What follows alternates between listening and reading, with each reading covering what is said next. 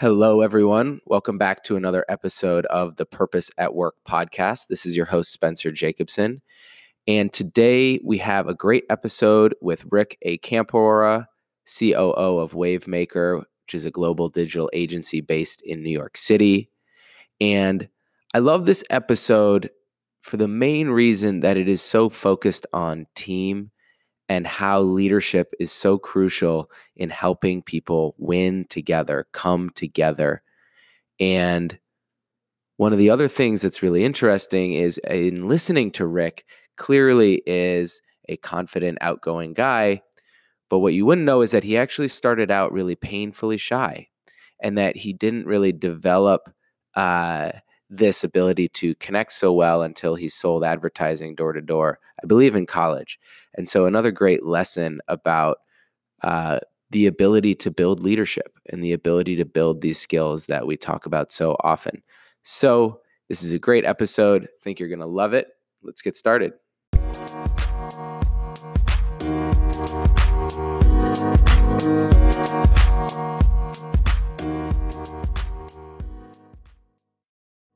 Rick, welcome to the show. Thank you. Thanks a lot, Spencer. Rick, I would love to hear a bit of context about Wavemaker and your role at Wavemaker today. Yeah, sure. Wavemaker as a whole is we're a media agency, but we're sort of built really around the future of media, and that's a core part of our, our proposition. So we are very focused on our clients' best future, but not just through what you might think of in traditional media, but really sort of the coming together of media, tech, and content, and how that plays through in, in a more modern way for our clients' advantage. I'd love to hear too. COO can often be a it can be so different at different companies. Yeah. I'd love to I'd love to get a glimpse of what COO looks like for you and Wavemaker. Yeah, uh, it's a good question. I think you know COO is probably not a traditional operations role. Partly because while I I like that aspect of things, I don't find that to be strictly as fulfilling as a lot of the other things that I've been able to be a part of and, and help lead and and just uh, help influence and touch. I think COO for me and and at Wavemaker uh, sometimes might feel like a run to the latest problem sort of a thing wherever that might be, but there's a huge people component in terms of helping to really identify and work with and coach our people to be sort of their best future as individuals and as professionals and really sort of um, almost helping to build a stage for them in many ways that they should shine on. And I think we have to make room as leaders to do just that hire really smart, wonderful people and make room for them to sort of capture the spotlight and shine and then protect them as much as possible. So, you know, that's a big part of my role. And part of that is coming out of looking after growth for Wavemaker as well. So I'm, I have a big part of new business and what we put forward as sort of our best people and our best story. Got it. Love that. And Rick, that actually goes into the question that I wanted to, in some ways, start with. Was we talked a lot about coaching and developing people, creating space for people. I'd love to hear what do you consider to be your purpose in the way you show up as a leader? It's a great question. My purpose. I think if I get down to it, if I think about my purpose or what gets me motivated or inspired every day, honestly, that is that is the people. That's team. I just tend to be somebody who thrives in team environments and using the word partner not lightly, but in its truest form and sense. And when you can surround yourself and solve challenges and sort of grow together as partners, I think there's magic in that. And so I sort of will say often that, that, to me that's winning together. Super competitive, so winning is important to me. But doing that together, you know, we say often there's no such thing as losing. There's winning and learning. And if we can get the right team together, then you can really actually live that that sort of mantra. You know, that's something that I've been, I'll say, embracing as a leader myself. Is is actually so I want to win, obviously, but seeing how my desire to win has actually been getting in the way of letting my team fail yeah. and how not letting my team fail has been getting in the way of us winning mm-hmm. in in in the long run so this is and i'm you know, in some ways early, you know, early days in, in a lot of my leadership experience here. But that's been a big mental hurdle is just seeing how, hey, it may not get done to what I would do it at. And they may even need to fail a few times in order to have that experience in order to really pick it up and start learning it and getting it and getting it. You know, the, I suppose the question I have, Rick, for you is I'd love to hear about when team and winning together, maybe turning back the clock. When did that really start to become something where you were realizing, huh, team is amazing. There's something special here. Winning together is is what I want to do with my life. When did you start to realize that?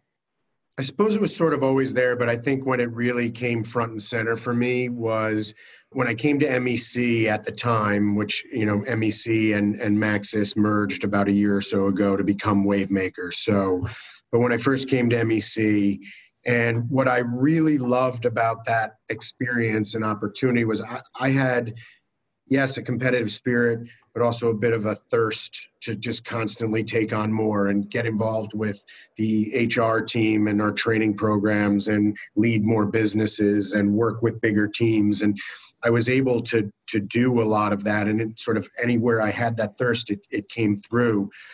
And I think what that opened the door to me was this idea of of sort of winning together, winning as a team, because today's world is so fragmented. There's so many specialisms. Think about it, whether it's sports or advertising, everybody's got a very a specific role to play. But you can't do the bigger piece. You can't actually win it alone. You have to actually have that team. And I just think when um, you know, it came through big time for me was on a specific financial client at the time. And we were working, we pretty much were given 90 days to turn the entire relationship around or it was going to go to pitch.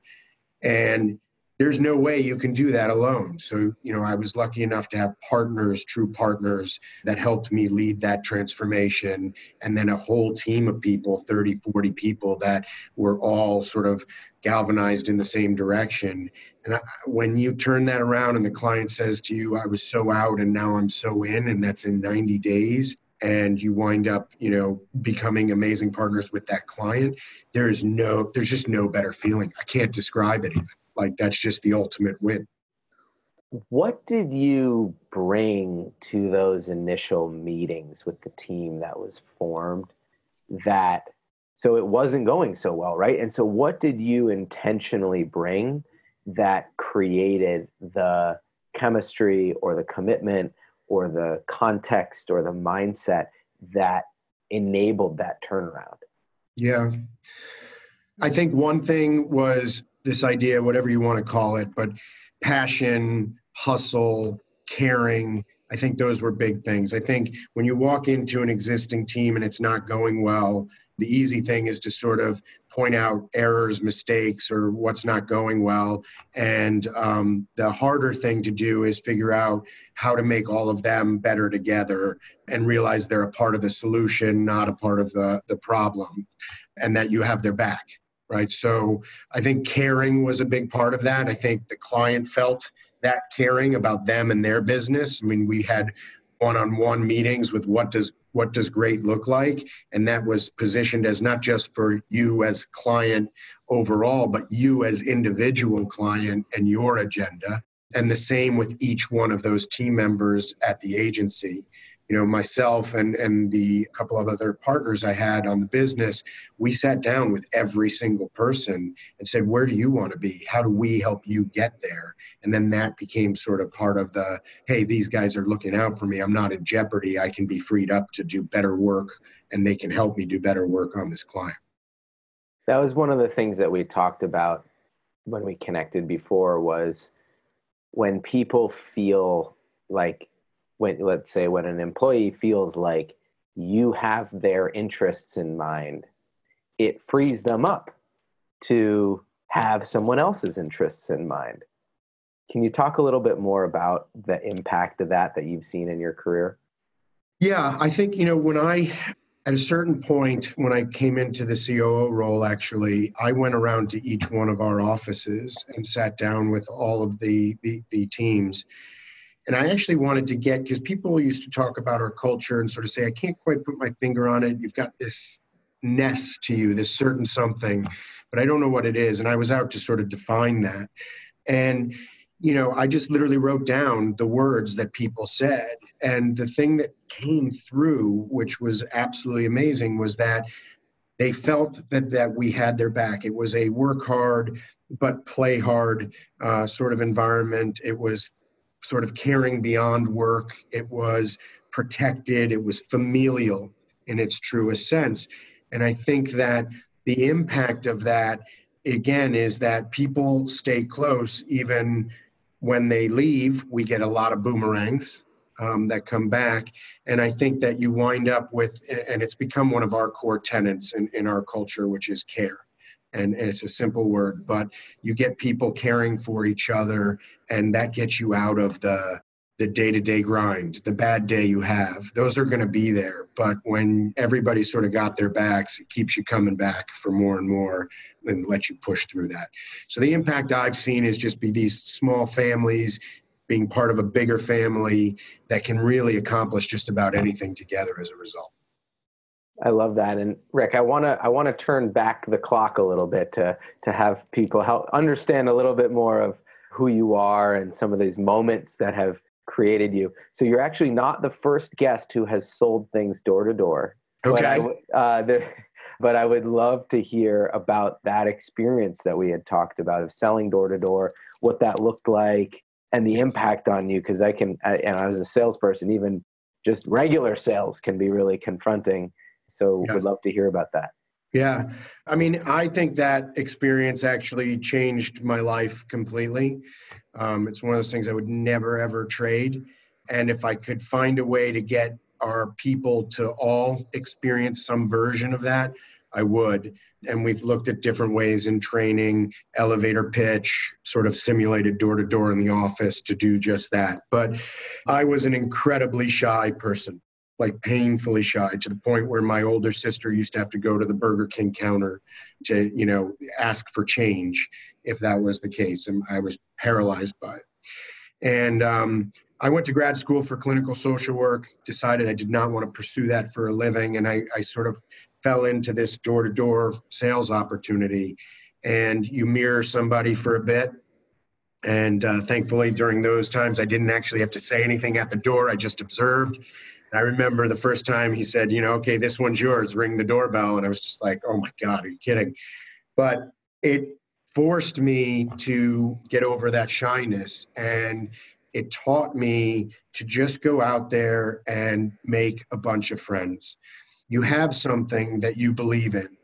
And as long as you believe in it, you have to learn to adjust your story to the person you're talking to. But the reality is, if they don't want it, somebody else will. My job's to hustle and see as many people as I can in a day and uh, make as many friends, tell my story to as many people. The rest sort of takes care of itself. As long as you can stay upbeat and as long as you don't uh, sort of miss the opportunities that come along. And that, that comes with just constantly tweaking you know, and being able to read a person as you get good at it. The second they open a door, you know, man, I got to be super brief on this one, or maybe I got to tell a story about just getting out of the house that one time and it's worth it, or this one needs to hear about special treatment and pampering, you know, so you dial up different pieces. But I would get invited into houses and sit down and they'd want to talk and give me lemonade or coffee and hang out. Now, as a salesperson trying to see a bunch of people in a day, you don't want to do a lot of that, right? But it was still wonderful. Some people needed just to hear somebody or talk to you. Other people wanted you to give them the thing and get out of there. But to be able to get get somebody to give you twenty dollars cash in your hand for ringing their doorbell, I thought was a pretty amazing skill to learn. So in that experience, you mentioned, "Hey, I'd love to give everybody here." that experience as well. If you had to boil it down to one or two things that you learned or transformed through, what is it that you would wish to give to all the people that you work with? Yeah. I think the number one thing is something I was sort of saying, I guess, and uh, you've probably heard it before, but hustle beats talent. So I was sprinting from door to door because it just meant I could see another person. and um, you know you do that until it's dark and then you figure out how to ring an extra one you know? So i think hustle beats talent. I've just uh, hustle hustle hustle. I love it. That's a competitive fire and that's that's part of what wins. And then i think the other thing about it is that i would wish for people to take away is sort of the ability to sell without selling i guess it is um, the ability to just be able to have a conversation tell a story believe in what you're doing and the right sort of buyers will want it and you're not for everybody but that's okay. I think in our businesses a lot of times you can come across desperate and just you know needing that sale and wanting that sale. That people smell it and the second that happens that door shuts and you've you've lost that one um, so a bit of just protecting your everyday sort of psyche and who, who you are and what you're doing to be able to tell a real positive story and customize that I don't know. It's a long way to answer, so sorry. Love it. No, and so it, we've come back to hustle a few times, and I and also know that you are a sports fanatic. And yeah. So how, how does that how does that interplay for you, and where does the love of sports come from, and and how do you think about that now?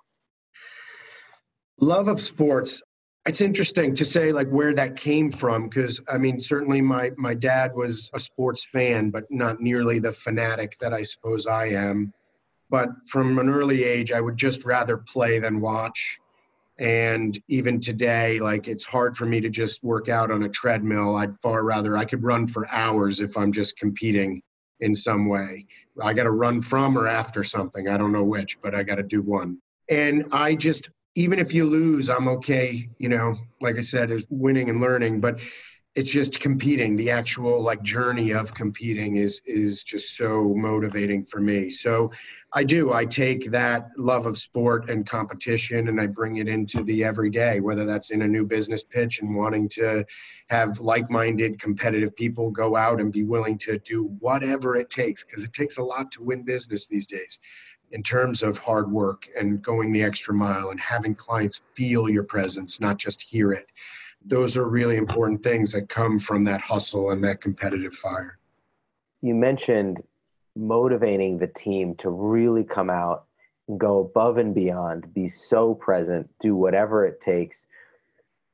And it sounds like, I mean, this has just been a theme for you of like getting people motivated, getting people growing, getting people moving in the right direction as a leader, let's say, what are some some of the things that you think about when you're working with somebody, maybe one on one, in terms of how you move people forward? And and the reason I ask is this is something that a lot of people struggle with, candidly. I'm talking to COOs, CEOs, HR leaders all day long, and seems like that is almost one of the number one issues is our leaders within our organization are really struggling to bring people along to that next level Mm. And I know it's not easy for me. And I even, you know, in some ways do it as a profession.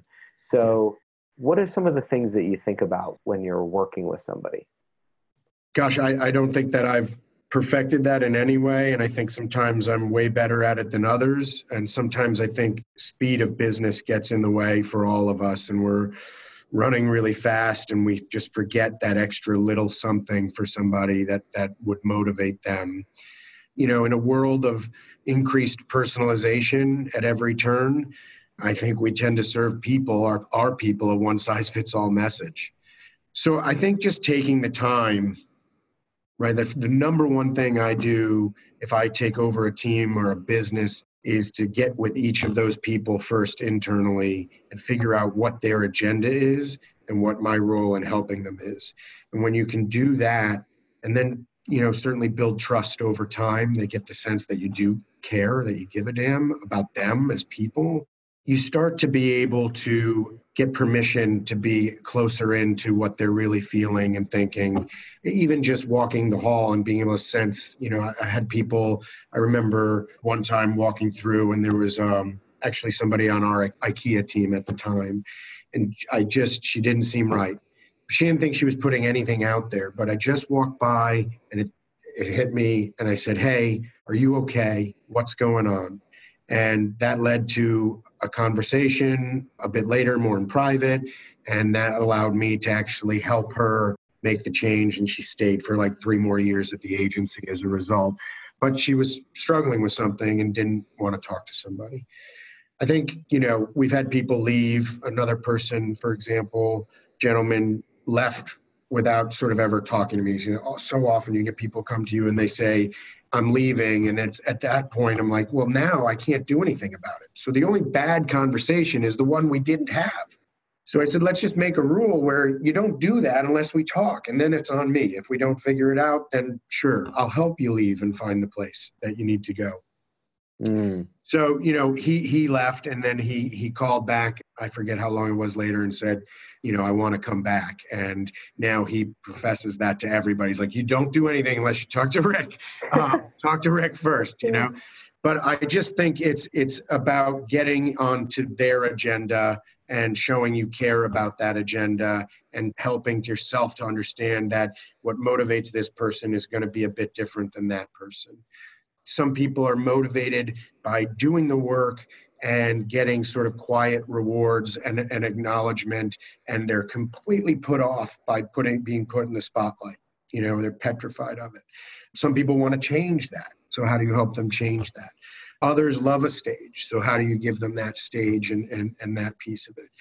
So you know and some just really want their team to do well so how do you help them? It's so interesting and you know you said something about it's it's tough because we're we're all running so fast but it seems like that is missing in so many organizations is we're running so fast we're running so fast that we're not creating the time and space to know what somebody wants or create you know have the door be open and for them to really get that the door is open that you want to hear from them. And it seems to me like so many companies come in with all these fixes right? So, oh, people are leaving. So we need we need to create some kind of benefit, or we need to create some kind of new training solution, or we need to create some sort of new system. But it's actually just yeah, people may leave if they feel cared for. You know what? They get a new opportunity. It's just their dream job, sure. But it seems to me like a lot of this is around people feel cared for. If you know, if Rick knows how that person wants to be recognized and is able to deliver that, then it really, a lot of the other stuff seems to take care of itself. Yeah, I think sometimes you still just need to carve out time. You know, I try to, and especially running specific teams, just just get up and go walk the floor you know just just literally walk the floor and see where people are at see how people are interacting let them know you're there ask them how they're doing and you just will pick up on little things. And being present in that way and accessible in a way that's in their business versus them having to come to you i think that's an important piece of it. But yeah i mean i'm a big proponent of having whether it's clients teams partners feel right? Feel your partnership. And that that doesn't come with sort of lip service or you know process or those sorts of things that comes with looking somebody in the eye having them feel that you're genuine and telling them that you're there for them and that you know however i promise you if we talk about it we can figure it out rick taking us in a bit of a different direction here and perhaps to what you know wavemaker is about in terms of the future of digital don't have to go there if you don't want, but I'd love to hear about, you know, an area of, let's say, the future of work that you're really passionate about. In terms of what do you see happening in the market, whether it's with employees, whether it's with customers, whether it's with technology. I'd love yeah. to hear about what you are thinking about a lot as a COO when you think about the future. Sure. I think I think that there's a lot going on, obviously, and, and as I mentioned, there's all these specialisms. And if you think about probably for me less so digital, more so data and what what everybody is talking about around data and uh, AI and and those sorts of things. And I think you know AI is something we're applying to everything from how we do interviews with people, doing sort of personality artificial intelligence matching and how personality types might get along. I think that for me, there's a couple very basic, simple things that are probably more important to the future or how we work as Wavemaker. And it goes more with connecting the dots because I think that the future can easily become this place of silos, of specialisms, of people not actually connecting more and integrating. And if you think about our clients, they're doing the same thing. There's more and more stakeholders and silos within a client organization. And the easy thing to do would be to build our own specialisms and match to that. I talk about a little bit as us being more of the glue in these sorts of scenarios and the ability to connect the dots. And there's a couple of things. One is we talk about uh, homeroom classroom mentality or, or setup, where we have people who are coming to their homeroom, which is the client they work on every day. But they have the opportunity to learn within their discipline and across disciplines in a classroom setting that is driven by our discipline leads. So, yeah, they're accountable and their reporting line is all about we're client centric but they have that opportunity to grow beyond just their discipline, even to cross disciplines. And they can see if I'm a search person, I can go to a, a, social classroom and learn more social and bring that to my everyday. So I think homeroom classrooms, one.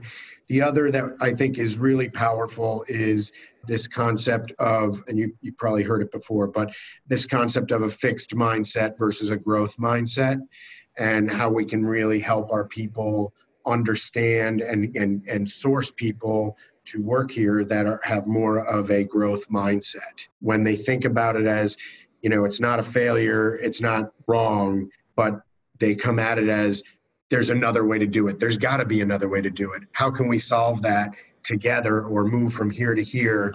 And I don't see any sort of constraints on my position in bringing that forward. And so we talk a lot about like having an agency of leaders. It's not about hierarchy. It's actually just about a way of thinking that happens across levels, no matter what. Even a junior person, entry level person can bring that growth mindset. Around growth mindset, how have you, well, even before creating that environment of learning, so huge. That's again, so many companies, the talent, they just want to learn, right?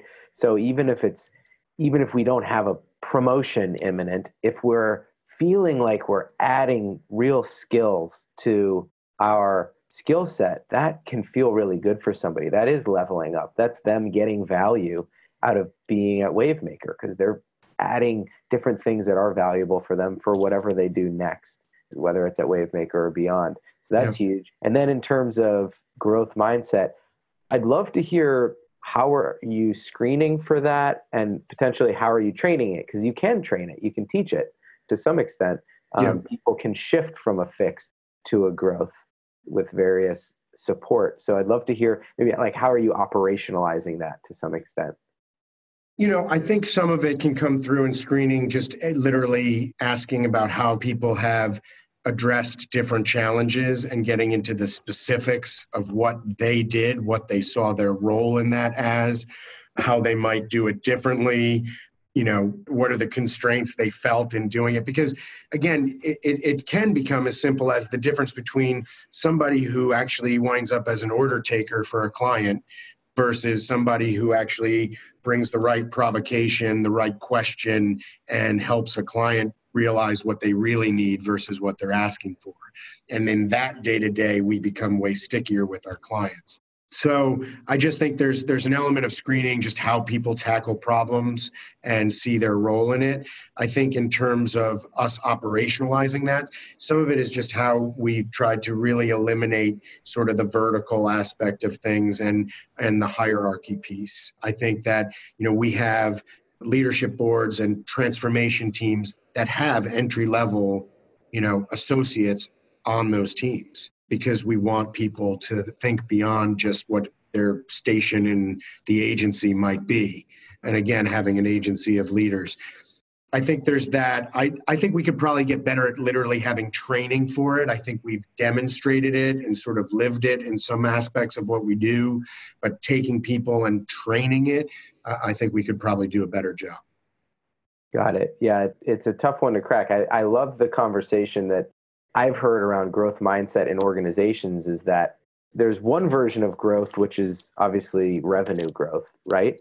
But if you are running an organization where everybody is in a growth mindset and growing themselves, that's actually massively growing the organization as well because you're just growing the capacity. So if you think about that, and that's again why I hear a lot of times people will put people in stretch positions, healthy stretch positions all over. Because if you think about it, that's growth too. Now these people are being, even if they're not necessarily able to perform at a 96 out of 100 right, right away, they may start at a, you know, a 69 out of 100 but if they if that stretch is going to bring them up you've just increased the capacity of your organization by a lot and so i've been experiencing this where it's it's painful sometimes to do things that way because yeah. you really have to be with more failure and you have to be with more gaps right and it requires more patience and it requires more it requires more of those carved out conversations with people just to get where they're at and what they're experiencing. But it seems like those are also a lot of the most successful organizations as well. Yeah, I mean, I think that um, we've had a lot of success in, and number one reason people mention for leaving is not money. It's not a host of other things. It's when they stop feeling the growth opportunity. They don't feel they're growing anymore.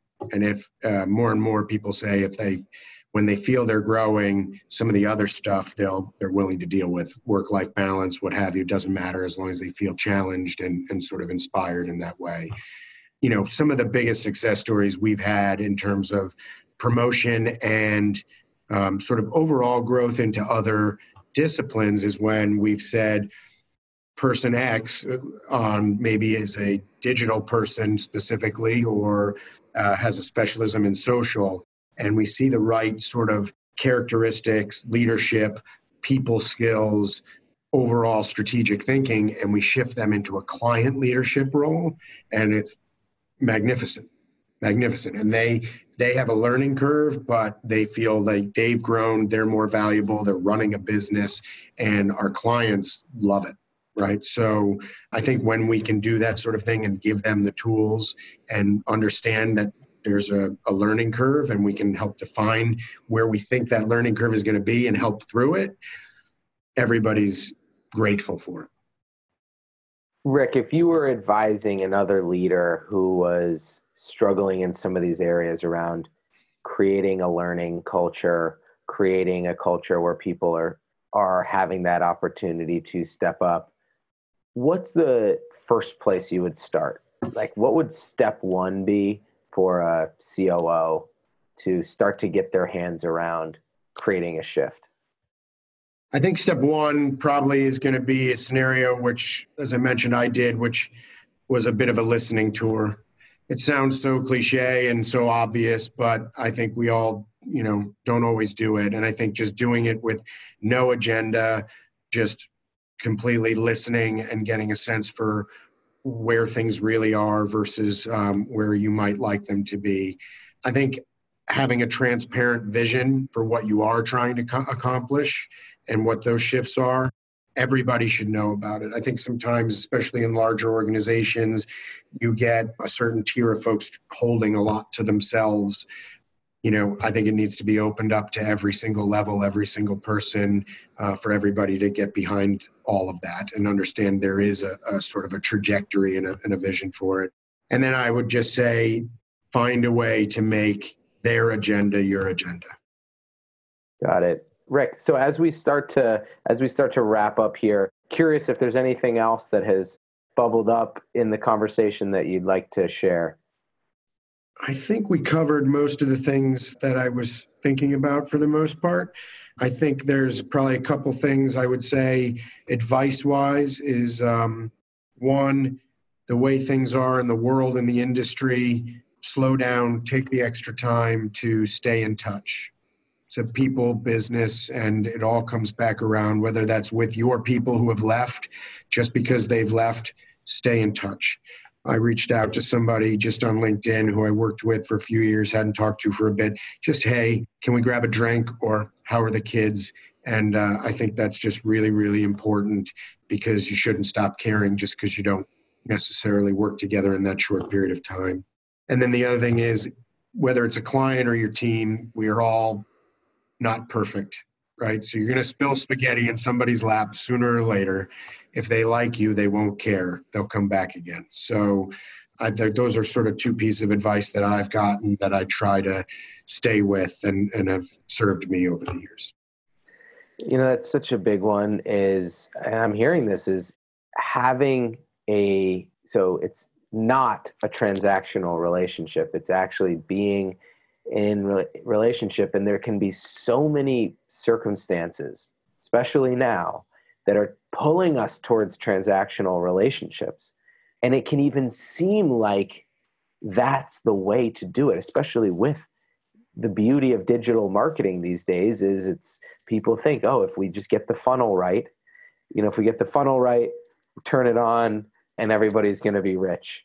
Or if we get the copywriting perfect you know we turn it on everybody's going to be rich. And the thing that i've been seeing over and over again with the most successful leaders and these companies that really stick around and mean something to people are the ones that are developing a real relationship with their customers. And then obviously as leaders it's can we put aside like the torment of all the fires that we feel like we need to put out and fix and just be like okay those are still going to burn but i'm going to be in relationship with this person right now it's sort of a paradox in some ways to just say hey I can see all these things that need to change. I can see all these opportunities, yet I'm going to put them aside and focus on this person in front of me. Yeah. So, Rick, what's the best way for people to get in touch with you, ask you questions, or, or you know, follow uh, what you're doing with with Wavemaker? Sure. Yeah, I think probably the best, easiest way is LinkedIn. Pretty cool. LinkedIn, so it's easy enough. All right, awesome. We'll link that in the show notes. Rick, it was great to talk to you. Thank you so much for coming on the show. No worries. Thanks for having me, Spencer. It was great. Thank you.